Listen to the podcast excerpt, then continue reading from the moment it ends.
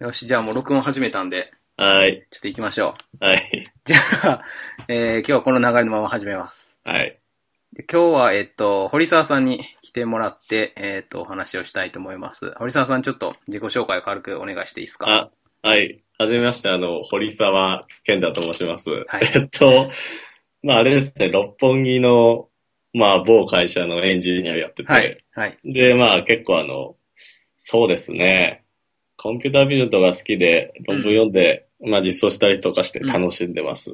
それはあれですよね。仕事じゃなくて趣味でやってる感じですかね。 そうですね。うん。趣味なんで仕全然事、その仕事何やってんすかあ仕事は、今、研究開発をしておて、ー、なるほまどだ。その、どんな研究開発かは言えないんですけれども、あーあー、いいですね、内緒。かっこいい。核となる、基盤となる技う術のーん。研究開発をし今してるところですね、仕事では。はい、わかりました。はい、よろしくお願いしおます。願いします。はい。じゃあ、今日はその堀沢さんに来てもらって、えー、話すネタはですね、ディープラーニング、まあ最近よく聞くディープラーニングについて話をしたいと思うんで、よろしくお願いします。はい。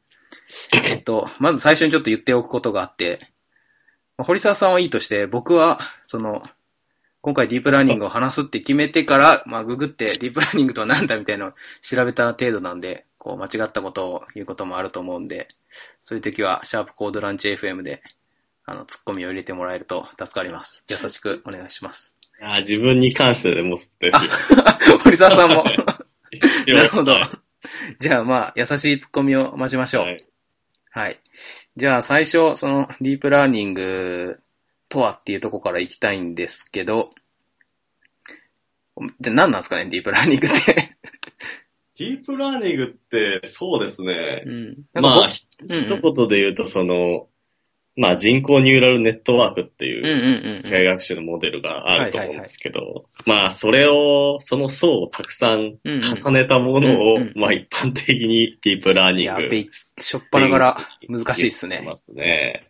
はい。なんか僕が、こう、ググった知識によるとですね、その機械学習の分野の一手法っていうのを見たんですよ。それは合ってるんですかねそれも。そうですね。あーあの、まあ、機械学習学習法いくつかモデルがあって、うんうんまあ、スポートベクターマシンだとか、うんうん。まあ、例えば内部ベーブ、内部ベース分類器だとうか、ーん。まあ、ニューラルネットワークもそうなんですけど、うんまあ、ディープラーニングもそのニューラルネットワークの層を増やしたっていう意味では、うん機械学習法の一つですねな。るほど。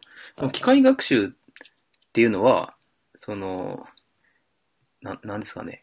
人間が手を入れなくても勝手に何かを学習してくれるモデルをそう呼んでるんですかどそうですね。基本的には、ううん。 まあ一番簡単な応用例っていうのは、うんうん何か、あの、まあ、クラスを分類したいっていう話ですよね。はいはいはい、はいあ。の、一番身近なところだと、例えば、スパムフィルターとかがあるんですかね。ああ、なるほど。まうんうあ、んこのメメールの内容を見て、これはスパムなのか、そうではないのか、分類したりとうんう。かんあとは、その、回帰っていう問題にも使うことがでほうきほうほうて、例えば、売れ、売り上げを予測したいとか、ああ、なるほど。まあ、未来の株価を予測したいとか、うんうんうんうんまあ、そういったことに使えたりとうかでんすね。はいはい。それをやるための一つの手法ってことですね。なるでほ考ど。えていいと思います。はいはい。じゃあ、で、それ、さっきちょろっと出てきたと思うんですけど、なんかこのニューラルネットワークを多層にしたっていう話はい。で、がディープラーニングな、だと思うので、その、はいまあ、ディープラーニングとは何ぞや、このディープラーニングを知るたためには、まずニューラルネットワークっていう話をいかないといけないのかなと思っているんですよ。はい。はい。はい。だから次ちょっとディープ、ニューラルネットワークかっていう話に行きたいんですが、ニューラルネットワークっていうのはどういうものなんですかニューラルネットワークっていうのは、まあ、さっきもちょっとちらっと言いましたけど、まあ、機械学習の一つのモデルなんですけうど、んまあ、どういうモデルかっていうと、うんまずはその入力の層をまずは考えてですうんね、で、その上に、まあ、まあもう一個、まあニューロン、なんて言えばいいのかな。えっ、と、ニューロンっていうものたくさん集まったものなんですけうんうんうんうど、んそのニューロンというのは、うんうんまあ、解のニューロンから入力を受け取うんって、うんまあ、出力をするようなものなんですよね。うんうんうんうんでその入力を受け取るときに、まあ、各入力に重みをつけて、うんまあ、自分に入力して、うんそのニューロンが、まあ、他のニューロンにまあ出力するという、うんうんそういうのを、まあ、横にも縦にもうんうんたくさん積み重ねて、うんうん。まあ、結合したもの、うんうんうんまあ、そんな学習モデルですね。 なるほど。はい難しいぞ。イメージつきづらいかつもきしづれらないいですけだど。から、なんか僕の理解でいくと、その、まあ、さっき言ってたように入力が N 個持ってて、はでいそれぞれに、まあ、例えば01の値がこう流れてきて、で、それを、えっ、と、それぞれ重みを計掛け合わせて、で、合計した結果が、まあ、出力されるみたいなそうでもすのをイメーね。ジしてたらいいんですよね。そうです。なんかこれはその、神脳脳の中の神経細胞の動きニューロンはいはいはいはい。これをなんか、えっ、と、にインスパイアされているというか、ああ、そうですね。いうものなんですかね。まあなんかその脳のニューロンは、うんその出力うんうを、んまあ一つの出力を出すんではなくて、そのはいはいはい出力の強さを、はいなんはいはいかパルスの感覚で、ほー。まあ表すというか、ほー。みたいですね。要は多分パルスの感覚が狭ければ狭いほうど、んそのニューロンは強く発火してはいはいはいはい出力してるよっていへうことですけど、まあニューラルネットワークでは単純に一つの値出力すー。はいる。はいはいはい。なるでほすど。ね。値が大きければ大きいほど大きな出うんうん力出してるうん感うじん。うですね。ーん。はい。いや、これしょっぱなから濃いなすごい。その、じゃあ、ニューラルネットワークが、まあ、元になっている。で、はいなんか、その、調べてたら、ニューラルネットワークをも、は最初それが出発して、地点なんだけど、なんか問題が最初あったんですよね。はいはいは線い形分類しかできないっていう問題があったっていうのを見たんですよ。そうですうんね。単純パーセプトロンっていう、はいはいはい。まあ本当に初期の頃のモデルですけど、うん。そうですね。これは、まあ結局はそのパターンの分類に最初使われたんだと思いますけどうん、うん。まあその、結局あれですね、機械学習法って、うんその分類に使うときはその、サンプルをうまく分類する面を要は、まあ決めたいわけうんうでんすよ。うんうん。でそのササンプルっていうのは、学習に使うようにこう集めてきたデータ群ってことですよね。そうですね。んんはんいんはいはい。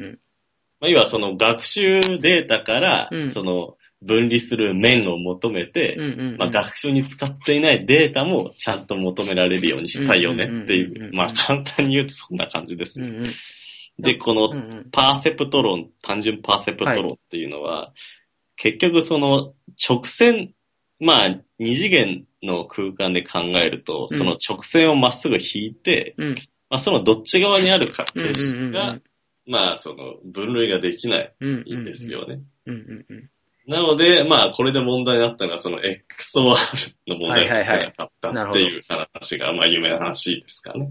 その、なんか図、図して、図とかイメージで考えると、二次元平面上に、そのいくつたくさんのデータが散らばっていて、それを、まあ、なんか、えっと、分類するときに、線でスパッと、こう、右側と左側とか、上下みたいな風に分離しかできないっていう話でいいんですね。すね。なはい。るほど、なるほど。なんかちょっと話は戻っちゃうんですけど、はい。さっきまでこのニューロンをたくさん組み合わせてニューラルネットワークっていう話をしてたと思うんですけど、このはいパーセプトロンってな、急にこの名前出てきたんですけど、これ、な、な、なんでこのパーセプトロンっていう名前に変わっちゃったんですかなんですかこれ。えーっと、もともとは、パーセプトロンっていう名前だったと思いますね。な、おで、ー。これを、うん。要はこのパーセプトロン、まあ、これはあの、一般的には多分そのニューロンがし、の出力にその非線形関数をかけたりはしないと思う、通したりはしないと思うんですけど、うん、うん。最初はパーセプトロンっていう名前で提案されたんだと思いますね。おーそうなんだ。え、その、神脳の神経細胞の動きをにインスパイアされたものをパーセプトロンっていう風に名前を付けてたってことですかそうですね。へすいません、ちょっと歴史はちょっと曖昧なんですけーど。なるほ。ど、なるほど。まあ、いいです。間違っだててとも全思然い。ます、ね。はい、はい、はい。へえ。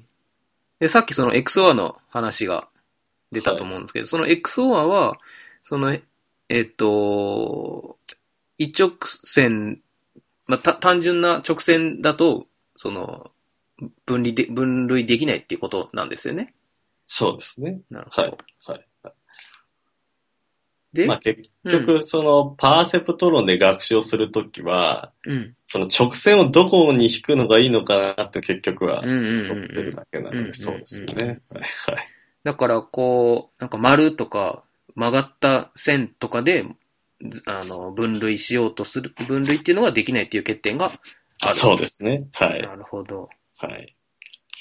これちなみになんでそういう欠点があるんですかなんかそういうモデルなんですかそのそういうモデルルなんですよね。う結局、その、直線の、うんまあ、イメージで、イメージでか、方線ですね。んと、まうんあ、サンプルうん。うん。のベクトルうんうん。の内積を取ってうん。るだけなんですよ。結局はその直線からの距離うんうん。がプラスかマイナスかだけでしかこう判断ができないのうで、んなるほど。はい。まあ、なるほどって言ってるけど、僕はあんまイメージできてないんですけ ど、あそれは多分すいません、そう、いや、いい、いいんです。僕ができてないだけなんで。はいその、多分、そこはもう数式でモデル化されてるか、されてそうて、線形問題しか解けないっていうふうには、まあ証明されてるってことなんですよね。そうですうんうんね。うん。はいじゃあ、なんかもっと数式を見てちゃんと詳しく知りたい人は、でそうですググね。ってもらったら出てくる感じですかね。はいはいなるほど。難しい。難しいぞ。 難しいですね。です ね、これ。で、その、まあ、えっと、線形問題しか解けなくて、非線形の問題が解けないっていうのを、一応解決してる、てるんですよね。そうですね。その、ニューラルネットワークというきゅ、うんうんまあ、基本的に言われるモデ ルではいすはね。いはい。それは、どういうふうに解決してるんですかこれは、あの、パーセプト論うん。の出力うん。を、まあ、非線形変換をかけて、うんうんまあ、それを、まあ、多段に組み合わせることで、その、非線形変換うん。うん。を、まあ、非線形写像を取り込むことができるんですね、モデルに。うん。それで、まあ、さっきの XOR みたいな問題を解けるようにしたっていう話です。はで具体的にはどんはいはない非線形変換が学習、まあ、行われているかっていうのは、なかなか、まあ、難しいんですけど、あうん。まあ、イメージで言うと、はい。例えばその XOR の問題とかうんうん。ですね、例えば、えー平面、二次元の空間で考えると絶対直線では分類できないですけうど、んうんうん例えば、まあそのサンプルに適切適当な非線形変換をかけて、例えばうん三次元空間にマッピングしたとしますよね。ああ、うんうんうんうん。そうすると、三次元空間に、まあ平面をこう横に引くと、うんうん。まあ分類できるようになったりとあか。ーあー。それを非線形変換と言うんですかいや、厳密には違いあ、ます。厳密には違うんだ。なはるいほどはい。へーまあイメージとしてはそんな感じですあね。ーなんか、その、具体的には、えーっと、単純パーセプト論だと層が1層しかないんだけど、そのはい、えーっと、非線形問題を解くためには、多層、3層以上な形で、そうですね。ニューロンを組む層がいくつかないと。はいはい。でそうそその層をいくつか組むと、えっ、と、非線形の変換を加えられるっていうことなんですそかうでね。すね。はなんかもうこれはそういうもんだなんだなと思っとくしかなさそうだ けど。はい。なるほど。それで非線形の問題が解けるのと、もう一つなんかその重要な、あの、なんだろう、変転換期として、バックプロパゲーションっていう方法を使うようになったっていうのも見たんですよ。はいはいはいはい。これは、どういうものなんですかね。そうですね。これはあの、ニューラルネットワークの学習手法の一つですね。うんうんあ、じゃあ今までの学習がどうだったかっていうそもそもの話があるのか。そうですね。これができる、まあ、結あその前にどうやって学習をするかってういんう、そうで話なす。そんですれが抜けけど、てる。えーっと、イメージとしては、結局、まあ、分類問題をするにしても、うんその回帰問題を解くにしても、うんうん結局、な入力を入れて出力ができて、その出力を正解の出力に合わせたい。うんうん。うんうんうん。わけですよ結うん局はそうですね。うん。で、まあ、その、そのネットワークの出力した値とう、ん正解の、まあ、データの値の誤差を考えて、うんうんその誤差をちっちゃくなる、ちっちゃくするように、うんまあ、学習アルゴリズムっていうのが組まれるんですね。うん。あーで、そのバックプロパゲーション、その誤差をちっちゃくするための、今のネットワークでその誤差をちっちゃくするためのやり方。うん、で、まあ、このバうんうんッ、ああ、何ですか。あ、いや、えっ、と、その、今までのやつだと、例えば入力が N 個ついてて、で、それぞれに重みが N 個ついてて、で、足し算して出力を出すっていうものが単純パーセプトロのやつだったと思うんですが、はい、はい。その出た出力との誤差を見て、その重みを大きくするかな、小さくするかなっていうのを調整するっていうのが学習ってことなんですよね。そうです。ああ、そうです、そうです。すいません。ですよねそれ言い忘れてそうですよ ね。うん。多分これがないとすげえイメージしにくいので、まあそれを、その実際は人間が、その、えっと、重みをそれぞれ手で調整するんじゃなくて、何かしらのアルゴリズムによって、はい。重みを調整して、その、えっと、正しいデータに、あ出力に近づくようにそうです、調整して、調整されていくものがあったと。はい、はい、はい。で、あったんだけど、それだと、えっ、と、そうさっきも言ってたように、非線形問題をと解ける、ん非線形問題を解けなかったのかなそういうわけじゃないのか。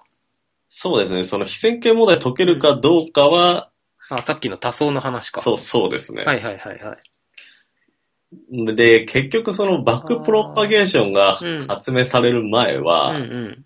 結局、その、勾配、えーっと、要は、えーっと、誤差の関数を考えて、うんあの、パラメータ重みですね。うんうんここでは、あの、バイアスって言って、まあ、そのニューロンが持っている、まあ、値みたいなものは、うんうん。考えないですけど、うんその、 えーっと、重みを、まあ、パラメータとする誤差関数を考えて、うんうんそれをまあ重みで微分をすると、うんうん。まあその、まあ、誤差がもう一番大きくなってる方向が得られるわけですよ。うんうん。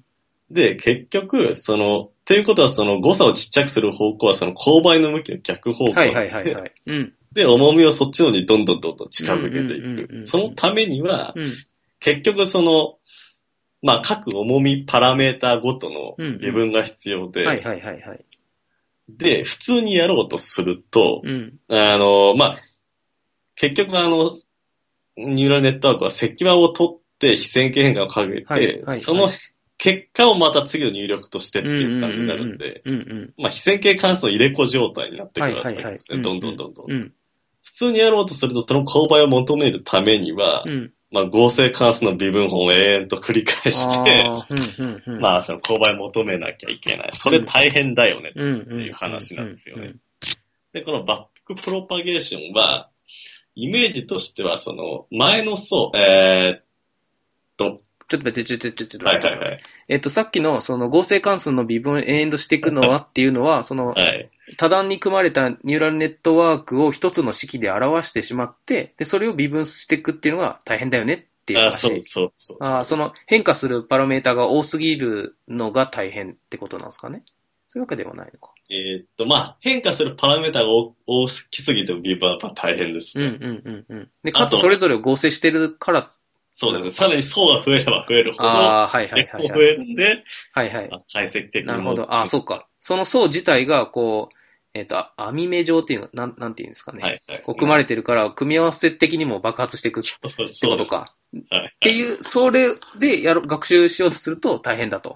そうです。なるほど、理解できました。で、で、でバックプロパゲーションっていうのはその誤差を、うん、まあ、か考えるんですけど、そうの、局所的な計算、誤差の計算で、うん、まあその、こう、えっ、と、各重みパラメータが、うん、をちっちゃくする、えっ、と、重い、えっ、と、誤差がちっちゃくなる重いパラメータの方向です。どっちにずらせばいいのかっていうのを、もう、前の方からこう、順々順々順々にこう、計算できる手法で、うん、 うん、うん。でそれうんうんはいその全体を一つとしするんじゃなくて、その出力の層が、まあ、例えば10層あったら10層目をまずけ考えて、で、その結果をもとに、えっと、次、一つ戻って9層目のことを考えて、8層目のことを考えてっていうふうに、1層ずつそうですね、一層ずつ。入力に近い方に戻しながら、はい。購買を考えていくそうですねも。の。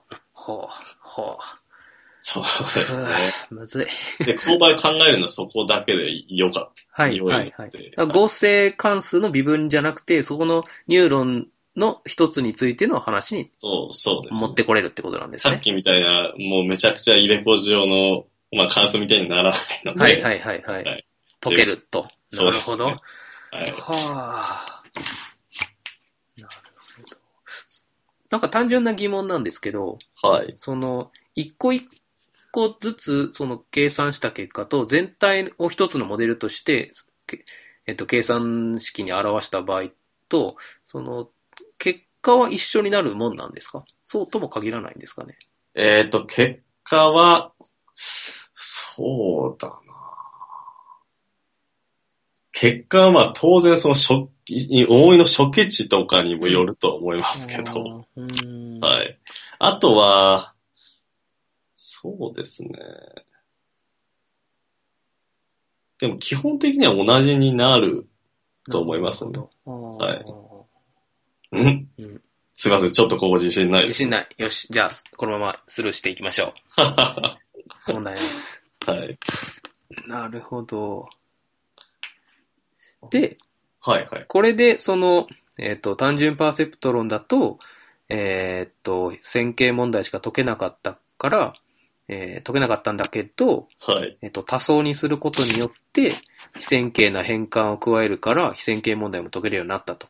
でもはい多層にすると、えっ、と、各ニューロンの重みを、の、を学習させていくモデルがすげえ大変なんだけど、バックプロパゲーションを使うことによって、多層になっても、それぞれ個別にが、個別というかニューロン1個ずつについて考えていけばよいから、学習もできるようになったと。はい、はい、はい。はい、そうですね。ーなんだこりゃ。うん、難しいな。難しいです。 難しいですね、これ。はい。これで、えっ、と、ニューラルネットワークで非線形を解けるようになったと。でもまだ、なんかこう、僕は、まだこれで完全に終わったわけじゃなくて、そのバックプロパゲーションを使ったこの多層のニューロニューラルネットワークにも問題がある、あったんですよね。まあ、あえーお、ちょっと違う感じですか。そうですね。まあ結局はバックプロパゲーションというか、勾配に関わる話ですね、これは。あーほーほーほ入力に近い層の学習ーがはいはいはいはい。なんか、見てたら、その次の問題としても、今度は入力に近い層の学習が遅い、あ多層になったことによって、その、そういう弊害が出てきたっていうのがあるんですよね。はいはいはい。そうですこね。れ多層にするとうまくいかないっていうのが。これは、どう、どういう話なんですかこれはあうの、ん。そうですね。えっ、と、多層ニューラルネットワークを、まあさっきのバックプロパゲーション、ただバックプロパゲーションするだけだと、うんうん。その勾配が、まあ、解の層にうまくつ伝わらなくて、うんうんうんうん学習が進まないとか、うんうんうん遅くなるとか、っていう話があるみたいですね。うんうんで、これはなぜ起きてるかっていうと、はいはいはいこれは完全にあの、まあ自分の理解なんですけど、うん。あ、すいません、これはまた違う話か。ほうなんだなんだなんだえっ、と、それ、レルーの話ですかね、それは。あ、そうそうそうそう。レールのああー、いいの話。か。あ、いや、いいんじゃないですか。だから。あーあー、そうか。合ってますよ。で、この、まあ、勾配が拡散してしまって、この学習が進進まなくなるっていうんで、そうんのレルーっていう、その、今までは、まあ、ニューロンの出力の非線形関数としうんて、うんまあ、シグモイド関数っうてんいうう、んうんまあ、値が大きくなれば大きくなるほど、1に近づくとか、まあ、マイナス1に近づくとか、っうんうんうんていう、まあ、非線形関数を使ってたんですけど、まあ、レルーを使って、うんうんえっ、と、まあ、勾配が解の層になったら消えないようにするっていうことが行われたんですね。で、なんで、レルーっていうのは、はいまあ、どういう関数かっていうこと。ちょっと待って、ちょっと待って。その前にあれですよ。その、多層になると入力層に伝わらないっていう話をもうちょっと。多層になると入力層に伝わらない。はいはい。伝わらないから学習が遅いっていう話をはい ち。ょっとしたいっす。なるほど。えいや、イメージでいいんですけど。入力層に行くと、えっ、と、学習が遅くなる。結局はその勾配うんうがん。足りなくなるので、うん。結局、傾、えっ、と、誤差の傾きうが、んうん。こう、緩くなるわけですよ。うんうん。イメージとしては。これ完全に僕のイメージでは、もうイメージでしか喋ってないですね。イメージだと。 その、バックプロパゲーションなんで、出力層から入力層に対して値、その誤差の情報を戻していって、計算するんだと思うんですけど、はいそ。の、ちょっとずつこう、戻していくときに、あ、えっ、と、誤差の量が減っていくっていうイメージでいたらいいのかなと思ってたんですよ。あー、えっと、そうですね。結局、誤差の量が減るっていうことは、ことは傾き傾気きがが、緩やかになるってことです緩よやかになねっ。てだかしまら、えっと、傾きが緩やかになると、その、えっと、どんだけ次学習させればいいかっていう情報も少なくなって、そうですね。入力層のその重みがちょっとずつしか変わんないっはい、はい、はい。ていうイメージでいます。はい。 そういうことです。はあ、これじ、実際詳しい数式の話とかは 全然わかんないですけど。まあ、あった方が、まあ、イメージできるかもしれないですよね。うん、もしそうかでしすたら ね。まあまあ、そうですけど。 うん。で、そうそう。これでさっきちょいちょい出てきたレルーっていう関数を使うことになると。そうですね。はい。で、このレルーっていう関数なんですけど、これあの、どんな関数かっていうと、はい。まあ、0未満だったら、0を出して、うんうんうん。まあ、ん0より大きかったら、 ゼロ未満だとゼロを出す。あ、あれそうなんでしたっけはいはいあなるほど。 0未満で0です、確か。うんうん。要は、マイナスが入力されたら0を出す。うんうんうんうん。 0以上だったら、その値をそのまま出力するああー、はいはいはい。はいあ、はいはいはいはい。関数ですね。で、これを使うと、まあ、これも自分の、まあ、理解というか、イメージなんですけど、うんうんえっ、と、シグモイの関数って、要は値が大きくなると、うんうんまあ、端っこの方へ行くと1とかマイナス1飽和してしうんまうう。んうんうん。で、に比べてこのレルーっていうやつは、まあ、値が大きくなったとしても、うんまあ、結局はその直線になるんうで、んその0以上のところはうんうん。どこで微分しても、うんまあ、値が、あ、勾配が、えーっと、消えないわけです。うんうんうんうん。なので、勾配が、えーっと、解の層までちゃんと伝わっうて、んうんうんでうんまあ、学習がちゃんと進むっていう、なっるほど。うんていうイメージですね、自分の理解だと。はあ、すごいむずい。はい。その、シグモイド関数が、まあ、シグモイド関数がどういう関数かは、えっと、興味ある人はググってもらうといいんですけど、その、1に近づけば近づくほど勾配が緩やかになって、こう、飽和するっていう関数ですよね。まあ、マイナス1の方も同じようになってると。。はうんい、はうんい。うんで、それだと、えっと、1、出力、例えば1が正解として、えっと、ネットワークの出力も1に近づけば近づくほど誤差が少なくなってくるので、勾配、その結局勾配が緩やかになって、えー学習できる量が減るっていう感じ。でも、レルー使うと、えーっと、はい別に飽和する関数じゃないので、はい、そうですね。どこでも勾配がい一定でいいんですかねどうそうですねに。なる、微分しても一定になるっていうもの。はい。はあ、うんうん。です ね。まあ、分かったような、分かってないよう な。で、まあ、このレル、重要な話なんですよね、きっと。そうですうね。んうんうんよし、ここれでいいんじゃない入力に近い層の学習が遅いっていう話は。はい、そうですよね。し、これで次ま、次行こはう、い次。あ、はい。つ 次は、科学習。あはいの、科学習、えー、なん、なんていうの杉。漢字で書くと、過ぎ る学学習習。学習が過ぎるみたいなはい意味、科学習。そうですね。うんで、これは、どう、どんなものか、はい、お願いっしていまうす。と、まあ、機械学習のモデルを学習させるときに、その訓練データを使って、まあ、要は、真のデータからサンプリングできたものと考えて、うんそのまあ、サンプリングしたものでうまく分類できれば真のものも、まあ実際にデータ分類できるっていう、うんまあ仮定のものをまあ学習、うん学習サンプルを使って学習するんですけど、うん。まあその科学習っていうのはその学習サンプルをうんうまく学習しすぎて、うんうん学習サンプルだけだったら、まあうまくクラスの分類とか、うんうん。まあ回帰とかぴったしできるけど、うんうんその学習に用いてないデータですうんね、をうまく分類できないってうんういうんうんうん問題です。うんうん。その状態科学習とか言うんですけど、うんうんうん。はいはい。あれですね、英語で言うとオーバーフィット。オーバーフィット、かそっこう いい。オですね。ーバーフィットかっこいい。だかはい。らその、過剰に入力のデータに、こはいはう、い。チューニングされてしまうっそてうで感すじなんねで。すよね。そういうことですね。あ過剰にチューニングされてしまうので、それからちょっと外れた、その他の未知なるデータを使った時には、なんかうまく分類できない可能性がそういうこあるととで。す。はい。はいはいはいはい。これは、その多層になったことによって発生するようになったものなんですかどうしてこれが。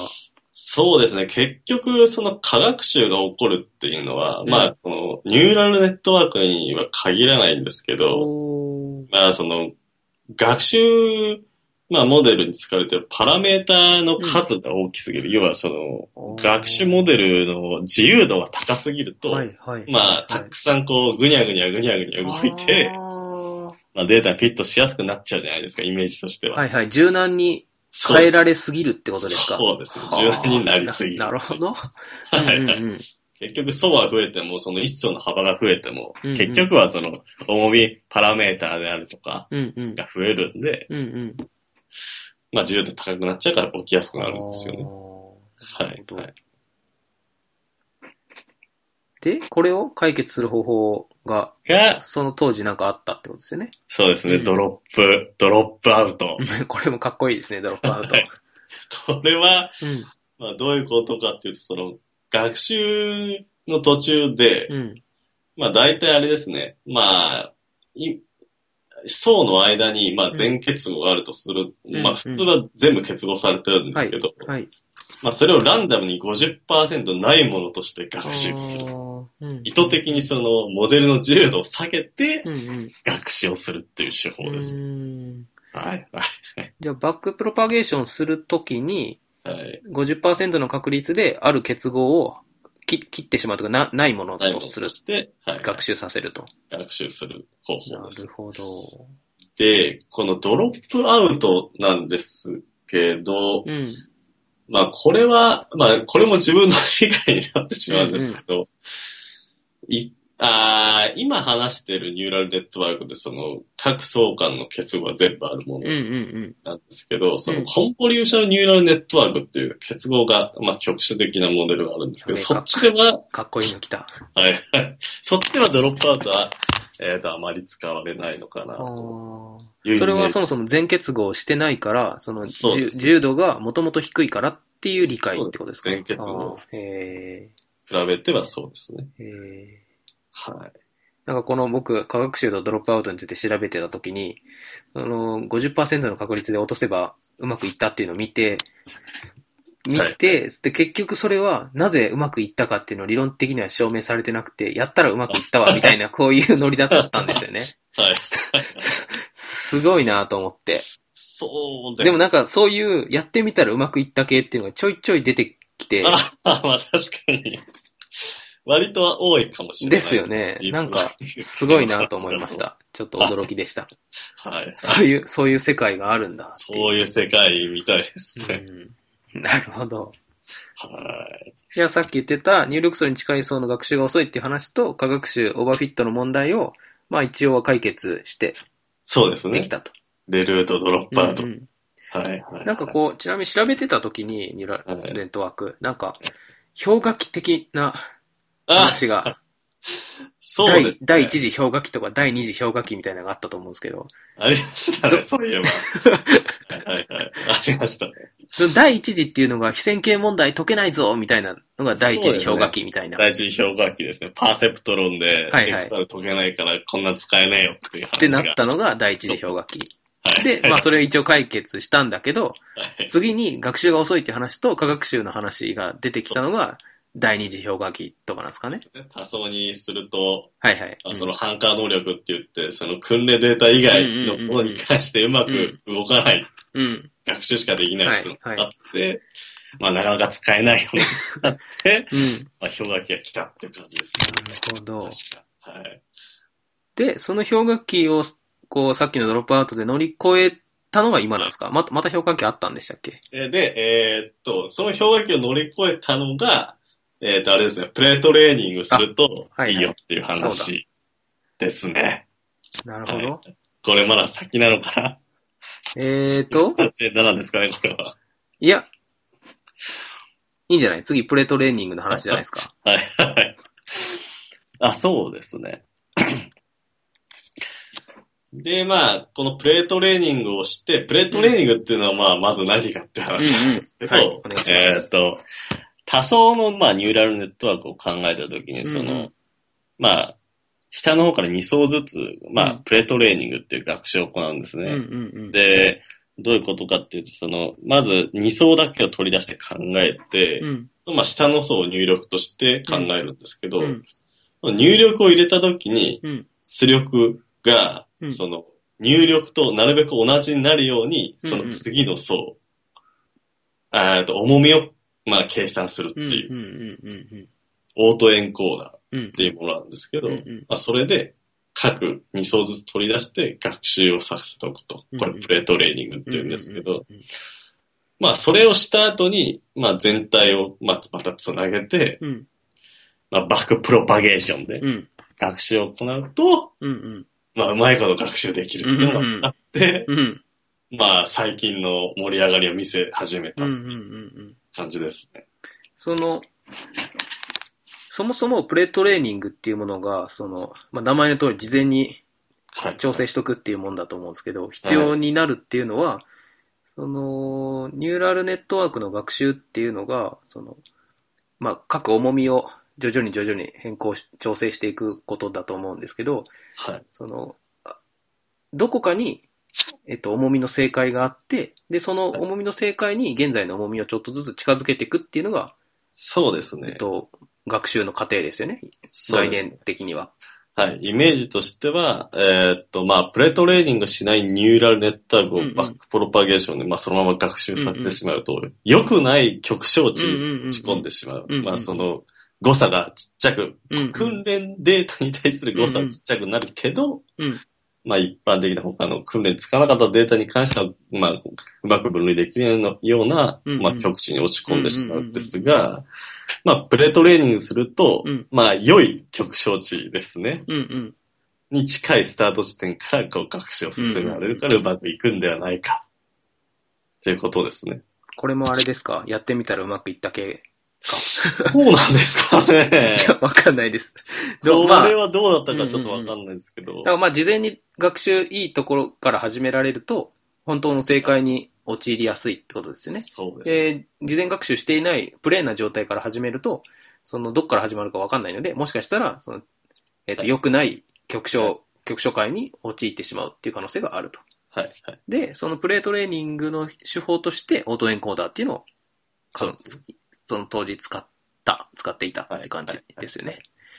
なるそうですね。今も、あ今は多分そのオートエンコーダーの派生系で、うんうんそのデゾデノイジングオートエンコーダーっていうのほを多く使ってる気がしますねあ。ーこれはあの入力データほど。うん。を、うんうんにノイズを与えて、うんうん。そのノイズを、まあ、ノノイズをなくして元の入力データを再現するような重みを、賢い。はい、学習する方法へですね。はい、はい。えー、あ、じゃあちなみに僕のオートエンコーダーの理解をちょっと話すとですね、はい、僕が調べ、にわかで調べた感じだと、そのさっき言ってたように、入力を出して、あ入力を入れたら出力がその入力に近くなるようにするっていうんだけど、そのは間の層で、その、えっと、まあ、次元を圧縮するというか、データを意図的に、んデータの情報量を意図的に削除して、で、はい出力にまた復元して出す。はいだからエンコーダーってついてるのはエンコードしてデコードする。んエンコードしてそうデコーでドする。すね。で、意味だと思うんです ね。で、はいそはの、いなんでその次元を削除、あ減らして、で、えっと、デコードして出すっていうのをすると、いい、あ事前学習できるかっていうと、多分、その、次元を減らしても元の状態に復元できるってことは、その間の層の重みが、その、なんていうかな、入力の特徴をこうよく表す状態にはい。できているから、えっと、まあ、それはいいし初期値なんだろうっていう理解でいるんですけど、はい。はい。合ってます、はいそういうイメージだと思いよましす。ああイメイメージが合ってれば良さそう。あとは、はいはいはい。あ、そうか、そうですね。そのさっきの派生した、ななはんいだっけ、なん、なん、なんとかエンコーダデノイジングー。を。あ、デノイジング。それもなんか同じような考えなんだなと思いました。そうですね。はい。なその、ノイズを乗せても出力はノイズが消えてるってことは、間の層の重みはきっといい、えっ、と、特徴量の初期値を持ってるんだろそううですなねっ。ていうことですよね、きっと。はいはいはあこれ考えた人は賢いっすね。そうですね。こんな僕が賢いっすねとか言う言うのもちょっと失礼ですけ ど、すごいな。うんで、まあこれでプレートレーニングすると、えっと、はいさっきのオーバーフィットの話も、話もというか、えっと、良い局所会に、あ良い会にはい、はい。到達できるようになると。なると。はい。はあそうですね。ちょっと、これね、は僕、そう、今回ディープラーニング喋ろうって決めてから、調べたんですけど、こう難しすぎて、 そうですね。やばかった。やっぱり考えるべきパラメーターも多いですし、多い。い複雑に絡み合ってますしそうですよ ね。や、これ今までのコードランチの中で一番難しい方ですね。あと、その数式とか図あ、がそうですね。ないのが結構あーまあまた辛くしてるかもしれないです。でも音声で伝えるのはかなり無理があると思っているので、 はい。なんとなくここで聞いてもらって、あとは、はいあーそうですねあの。興味があれば。そうですね、小ノートとかにもうんリンクを貼ろうと思うんですけど、あそれを見てもらうしかないかなと そ思ううんでですけすどね。はい。なんか途中で、はい。えっと、CNN っていうのが出てきたと思ああ、うんはですけいはど、いはい。これは、えっと、な、なんなんですかそのディープラーニングのうちの一つみたいなイメージでいたらいいんですかね。そうですね。実は、このコンボリューションニューラルネットワークは、うんうん。あの、すごい昔に提案されたモデルなんですね。はいはいはい。まあ、そのモデルを元にしたっていうのが正しいのかな。多分1980年頃には、その元となるモデルが提案されて、ほえっと、手書き文字認識とかではほう結構いい性能を上げていったと思います。ー。へえ。で、どんなものかっていうと、うんうんうんその、コンボリューショナルってついてるんですけど、はい。あの、今まで説明してきたニューラルネットワークって、その層の間にその全ての結合があるって話したと思うううんんでうすけど、まんあ、その結合が局所的で、うん。うん。えっ、と、そのコンボリューションニューラルネットワークは基本的にその画像の分類とかに使われることが多いんですけど、へーその画像を、うん画像の各ピクセルですね。うんうん。それを入力入力層と考えて、ほうほうほうほで、えっ、と、その画像に対して、あの、局所的な範囲う。うん。うん、に、こう、結合したフィルターを畳み込んでいくんですよ。あーそれでは、あえっ、と、まあ、第2層目のまあ出力が得られるわけですねあ。ーその局所的なっていうのは、例えば、はい。これ多分 Google が猫の画像を認識できたよみたいな話をちょっと前にしてたと思うんですけど、それに使われてたやつかそうですなとね。思うんですけど、そう例えば猫の画像だったら、えっ、と、そうだな、猫の耳とか目とか、そういう局所的なところをこう、に認識するネットワークを作って、それを次のネットワークに渡すっていう感じそうですっねて。ことなんえっ、と、イメージ的にはそうですね。あの、そのコンボリューショナルニューラルネットワークの、うんまあ、解の層です。解の層をうんうんを作るときに疲れる重みか。うんまあ、これフィルターとか、うん。うん。あとはそのフィルター畳み込んで得られた、まあ、層の値を、まあ、特徴マップとか言いますけど、うん。うん。えっ、と、解の層に関しては、その、エッジうん。うん。を、まあ、認識するというか、それによく、まあ、反応するような、うんうんうんうん。まあ、ニューロはいはいンはのい。重みですね、うんが学習されて、うん まあ、そこで得られた、まあ、エッジがどの辺強いかっていうのが、まあ、第2層の特徴マップに現れてくるんで、それをまた同じように畳み込みしうて、んうんまあ、例えばそう今度はそれが組み合わせられたりとかすると、うんうんまあ、イメージとしてそのエッジが組み合わさったような、ようりん特徴的なというか、工事のというか、うん抽象的って言った方がいいんですかね。うんうんうんまあそういったのがどんどんどんどん組み合わさって、まあおそらく上位の層では、うんまあ丸山さんがおっしゃってたように、その耳によく反応するような、うんうんまあフィルター、要はニューロンですね、うんうんが学習されたりとか、うんしてうんそれが組み合わさって、まあ猫が分類できるようになる。うんまあイメージとしてはそういう感じですね。あーより上位に行くと、抽象的な、うんうん。まあ、特徴が得られやすくなる。あその認認識したい画像を局所的に認識、あ下位の層の方が局所的に認識しつつ、上位の層に行くほど、その局所的に認識したものを組み合わせて、そうですえね。っと、抽象的により全体を認識するようになっていく。そうですね。結局は上の方に行くほど、そこに接続してるものはし、しまあ下の方で考えると結構広い領域にうんなっうんてういくんはずなのうん。うんで、うんうんイメージとしては。あーそうですね。これちなみにその、な、なんかすごい多段なんですかどんな、なんかめっちゃでかいんですかあーっと、その、ディープラーニングが、コンボリューションニューラルネットワークですね。うん。の、まあ、能力を、まあ、見せつけたというか、そういうコンペがあるんですけうど、んうんうんうん。で、そそこは確か、そのモデルは、は8か9段、9層ぐらいののまあコンボリューションニューラルネットワークを使ってたと思いますね。ねで、結局、そうはい、いう段数なんですね。なんかもっとすごいのかと思ってたけど、それ、あれか、そもそも入力数がめっちゃ多いってことですか入力数も多いですね。えっ、と、256×256。あーそりゃそうか、画像をその、ピクセルを入力値にするんだったら、そうなっ、はい、はい。な、なりますよね。で、このコンボリューションニューラルネットワークは基本的に、あの、最後の層はうん全結合のニューラルネットワークななってるんですよ。ほうほうほうほで、それで普通にニューラルネットワークで使ってたような分類う。うん。ができるっていう、あーなっていうるほど風に使われることが多いですね。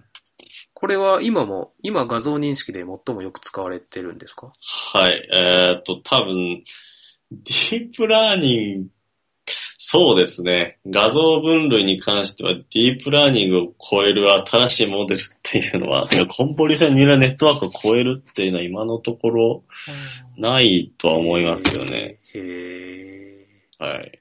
すごいそうですね。 な。なるほど。はまあ、その、ちょっと話戻っちゃうんですけど、ディープラーニング、そのディープっていうのは、層が深いっていう意味でディープい。そうですなんねで。すね。多分その最初に話した単純パーセプトロンから比べて、こう、現在はすごい多層のものをできるようになったのを、い多層で組まれているニューラルネットワークを一般的にディープラーニングって呼んでる認識でいいんですかね。そうですね。で、そのうちの一つで、その畳み込みっていう仕組みを使って、C、他の画像認識をしているのが CNN っていうものがあると。そうです、そうです。きっと他にも、なんとかなんとかとか、きっとああるんですよね。きっと、いろいろ。えーっと、リカレントニューラルネットワークとか、ですかなねる。ほど。まあ、はいそこら辺は僕、全然調べてないんで、話についていけないんで、は いやめておきますけど。はいなる、なるほどね。はい。ああ、あとはそのコはいンポーションニューラルネットワークをまあ実際使おうってなった時うに、ん、まあ自分もあの、まああの、あれですね、カフェとか、うん、あとパイラン2とかっていうそうのディープラーニングを扱うためのライブラリがあるんうん。ですけど、うん、うん、まあそれで、まあい何度か実験してみたことがあうん。って、うんやっぱり GPU っていうのあは必須だなと思ないんましたかね。、それもよく聞きますね。はい。ちょ、ちょ、ちょ、ちょっと待ってくださいね。は例えば、その、例えばじゃないな。そのさっきのカフェとか、パイラン 2? はいはいはっい。ていうのは、その、ディープラーニング、まあ、しこれだったら CNN かな ?CNN を、えーっと、手軽に扱うための、まあ、フレームワーク、ライブラリみたいなもんなんですよね。えっ、と、カフェはそうですね、はいはいはい CNN。ああ。基本的にはコンボリューションニューラルネットワークですうんね。パイラン2っていうのは違うんですかこっちは、えーっと、も、た、CNN も使えるし、ん。まあ、普通のフへィードフォワードっていう、その各層が全部くっついた、結合されたっていうのも使えたと思いますね。やっぱりその基本的にニューラルネットワークって、内積演算が多いわけですよ。畳み込みんにするわけなんで。ううんで、その GPU とすごく相性がいいんですね。あーその GPU と相性がいいっていうのはど、どういうところがいいんですかその、重みと入力を掛け合わせるっていうところの計算が、あの、GPU って、あの、なんて言いますかね。一般的なその、まあ、並列計算、まあ、スレッドを立てて計算すると違って、すごく、なんて言ったらいいかな、独立に動く、まあ、コアみたいなものがすごいたくさんあるんですね。うんうんでそれを一気に使うんうっん。うて、んうんまあ、計算することがでうんきる。うんうんで、はなるほい、どその局所的な、うん。まあ、石場ですね。うんうんうんもう一気に対面ドカンとできるっていう特徴があるんですよ。なるほどなるほど。なんか GPU、画像、グラフィックプロセッシングユニットなのかな、はいその画像処理、イメージとして、僕の中の思ってるのは、そのせさっき赤和って言ってたように、はい。ピクセル同士の演算とか足し算引き算とか掛け算みたいなのをそ一うです気に大量に、まあ単純な加算、加減算とかなのかなを一気に大量にできるっていう特性を持ってる。そうです。で、それを持ってるのが、えっと、ディープラーニングのその、えっと、ベクトルの積和はい。はい、にすごい親和性が高いっそうてです。いいんですかねはい。よし、な、なんとなく理解できてる。はい。 そうですね。で、これ、GPU ありなしで、まあ、あんまり参考にはならないかもしれないですけど、うんうんその AWS のはいはい。 G2X2 ラージのインスタンスかな。うんうん。それと、まあ、手元の MacBook Air で、そ れ、うん、それ、うん。同じ、同じ問題を解かせたんですけど、はい。どれぐらい違ったかなえーっと、やっぱり計算時間、演算時間はうん10倍ぐらい違った気がしますね、あーでも。まあ、それ単純に比較はできないですけどね。そうでですねきないですけどね。 なるほど。なんかこう、ディープラーニングの話を調べてると、GPU は必須だみたいな話がちょいちょい出てくるのは、多分そういう。そうですね、あったのが。は。ないるほどね。えじゃあ何、普通の自分の持ってる MacBook Pro とかじゃあ、うん無理ってことなんでうすか、ん、なかなかしづらいとは思いますね。あーその、さっき言ってたカフェとかが、その対応してい、サポートしてる GPU が載っていればいいとか、そういう話なんですかね。えーっと、基本的にうん CUDA を使う、CUDA ってうん。ういんう、要は GForce の GPU、GP、GPU するためのうんフうレん。ームワークがあるんですけど、うんうん基本的に CUDA を使って、うん。まあ、並列化してるそのディープラーニングのライブラリっていうのが多いですう。ん多分それしかないんじゃないかな。うんなので、GForce をのが乗っているものがあれば、ほう。いいですね。フーダ対応の。なるほど、そそうなれんがあるだ。といいと思います。はあはい。その、まあちょいちょいさっきから出てくるカフェとかパイラン2はってい。いうのは、その僕ディープラーニングを調べたときに、いや、これめちゃめちゃ難しいから、これをなんか気軽に使えるようになるのは大変だなと思ったんですよ。思ったんだけど、よくよく考えると、例えば業務で MySQL とか使ってると思うんですね。はいはいはい。あれ別に MySQL の中身知らないけど、あまあ、あなんとなくの仕組みはわかるじゃないですか。ー、はいはい。で、それで使えてるから、なんかそういう世界がもう来てるってことですかね、ディープラーニングの世そう界でにも。すね。そのカフェとか、うんえーっと、まあ、パイラン2は、そうですね。基本的に、まあ、パイラン2とかに関して言うと、うん。ヤムルファイルでそのネットワークマジを構築できるんですよ、モデルを。おー。ヤムル、ヤムルだったかなヤムルだったと思うんですけど、あとはそれを、うん。まあ、学習させるプログラムなり、分類させるプログラムなりに使マジでへもうやってくれるんで、はい。ただ、そのはあパラメーターを、うん。まあ、学習させるときに、うん。そのいろいろ、まあ、学習させるためのパラメーターがあるんですけど、例えば学習率だとか、モメンああ、タはいはいはムい、があはるんいで。すけど、うんうん。そういうのを細かく調整するっていうノウハウは、まあ、必要あであー、すけど。なるほどな。なるほど。はい、はい、はい。その例えば、その、えっ、と、そそれって多分、もものを認識するための特徴量をどこをどんだけの割合で使うかとか、そういう、まあ、うん学習の進め方ですねあ。ー進め方なんだ。あの、まあ、要は学習率に関して言うと、うんうん。えーさっき勾配とは逆の方向はいにはいはい出せはばいいい。うんっうて言っんたじゃなういですんか。うん。その動かす方、ああ、なるほど。そこにかける係数ですね。ちっちゃければ、要は大きければ学習率が、早く学習が進むんですけど、はいはい。極小値を飛び越して、そうですよあっね。ちゃ失こっちゃ行敗っするち可ゃう。能性があるんですよそうねですそう。ですなるほど。なの、なんですけど、ちっちゃくしすぎると、今度学習がなかなか進まないっていう。そ、それ、仕組み分かってたら、大きさどの程度にするかって、勘が働くんですかただ、問題によりますね。あああ、はとは結構動かしてみて、なんとなくな感覚。はあ。あとは、うん。そのパイラン2とかは自動で学習率を調整してくれる機能とかがついてます。確かすごい、すごいな。それが、えっ、と、何回で学習率をこんだけちっちゃくするとか、ああ。あとは誤差が減りづらくなってきたらちっちゃくするとか、ああが。できた気がしますね。はあ。でもまあ、それのチューニングをするっていうのは、まあ、ある意味 MySQL でインデックス貼らないといけないよとか、 そうですね。そうですよね。ノウハウというか。そういうノウハウに近い話ですよね。そうです。なので、単純に使うだけだったら、動かしてみるだけだったら、へえ。うまくいくモデルを学習できるかどうかわかんないですけど、うん。動かすだけだったら誰でも多分できます。なるほど。はあ。難しい。うん。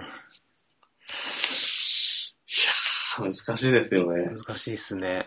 しかも今すごい注目されて、どんどんどんそどうんそ新しい論文とか発表されてる。う。なんか、ものすごい、猫もシャクシもディープラーニングだ、機械学習だっていうのをよく聞くから、そうですね。いや話にはこう聞いてたんですけど、まあ、はいい。まいち何なのかぜ分かってなかったんですよね。はい、ああ、なるほ ど。そう、全分かってなかったけど、流行ってるなと思って、よし、じゃあ、今回取り上げようと思ったんですけど、俺、蓋を開けてみたら、めちゃめちゃ難しい話でしたわ。はい、はい。堀田さんなんかこれで遊びで、ななんか分類とか機械学習とかさせてみたことあるんですかそうですね。自分がやってみたのは、うん。その、萌えキャラ分類システム。やばい。もう、あの、昔 なんだなん作だっ。てたんですけ ど、はいはいはいはい。なんかちらっと見たことあるな。はいえーで、それあの、まあ、内部ベイズニアレストネイバーって手法を使ってたんですけど、まあ、それは今説明しないんですけど、はいはい。それをディープラーニングのコンボリューションのニューラルネットワークで置き換えたら、うん。分類率ですね、正しく分類できる割合が、うんうんうん昔は70%ぐらいだったんですけど、うんうんうん85%ぐらいまでへえ、あ、すごい。そうですね、175キャラクターぐらい分類できるのかな、多分。へえ。ごえ、飯その以前に使ってたのはディープラーニングじゃなかったってことですかあ、違いますねあ。全然違う。別の機械学習のモデルを使ってたってことですかそうへでえ、すはいで、それを CNN に置き換えてやったらそう。 15%ぐらい向上したって感じ、そうなるほど、すごい。簡単にしましたね。えで、あの、簡単にしました、工場。ね、分、部分類の工場が。ああ、その置き換えただけでそうですね。目で、に見える効果を出してきたってことですかそうなんですよ。あで、ーすごく大きいところがディープラーニング。まあ、コンボリューションニューラルネットワークとかって、まあ、あとはディープラーニングもそうですけど、えー普通の。えーっと、その、俺、自分が昔使ってた手法って、うん。その特徴量を自分で設計しなきゃいけなかったんですああ、よ。はあ、はあ。えーあそれちょっと具体、ぐどどういう感じなんですか、どうえーっと、今までは、うんその、ディープラーニングが出る、まあ、注目される前っていうのは、うんその特徴量って言って、うん。要は、あるデータを分類させたいってなったうん時うんうに、んそのデータをうん数値データに直さないと、まあ、計算機に入れられないわけじゃないですか。はいはいはいはい。まあ、それ特徴ベクトルって言うんですけど、うんうんそういうのを、まあ、どうやって抽出しようかなっていう、その、工夫がいろいろされてたんですよ。抽出の仕方に。に仕方をすごいいろんな工夫があって、で、自分はそのシフトっていう特徴量を使ったんですけど、うんうん要は画像の特徴量なんですけど、うんまあ詳しくは説明しないんですが、そういう分類率を昔の学習モデルで分類率を高めようと思ったら、うんまあ学習モデルの選定も必要だし、うんその学習モデルに入力させるための特徴ベクトルを抽出するために何を使うかっていうのもよく考えなきゃいろいろノウハウが必要だったんですよ。ほうほうほうほで、自分もその、シフト特徴だとか、サーフ特徴だとか、う。うんうん。ホグ特徴だとか、いろいろ使ってみたんですけど、うんまあ分類率は70%ぐらいまでしか上がんなかったんですね。うんうんでもディープラーニングでその特徴量、うん。まあ分類に適した特徴量も自動で勝手に学習していくうんうんうん本当に置き換えただけうで、んうん。分類率が一気に向上した。へえ。結構感動しましたね。すごいな。圧倒的ですね、じ圧ゃあ。倒的です、手間も減るし、工場そうで認識率も上がるし、ただ、学習率の調整とか、まあ、モメンタムの調整どうするかっていうのはありますけど、あーでもその当時自分もそんなノウハウなかったうんのうで、ん。なるまほあ、ど。比較的いい結果が出たんはいはで、い衝はいはい撃を受けましたね。なるほどな。なんかその会社の人とかに聞いてったら、はい、はい学。習、あ、じゃじゃ成功率は、多分9割、まあ、バイケースバイケースだと思うんですけど、はいはい9割いくと優秀で、そうめでちすゃね。めちゃ調整した場合で、まあ、9割5分いくか、はいいったら、もうめちゃめちゃ優秀だぐらい聞いたので、はい、そのまあ、特に何も、何もってことはないと思うんですけど、まあ、とりあえず置き換えてみたら8割5分いったっていそううのではすね。驚異的ですよね。驚異的でです。そこでまた、まあ、例えば手でチューニングをするようにしたら9割ぐらいいくようになるかもっていうかもし話でれないですね。すよね。すごいなあとは、へその、ディープラーニングってうん基本的にその、あ、ーはい。私、大丈夫ですかすいません。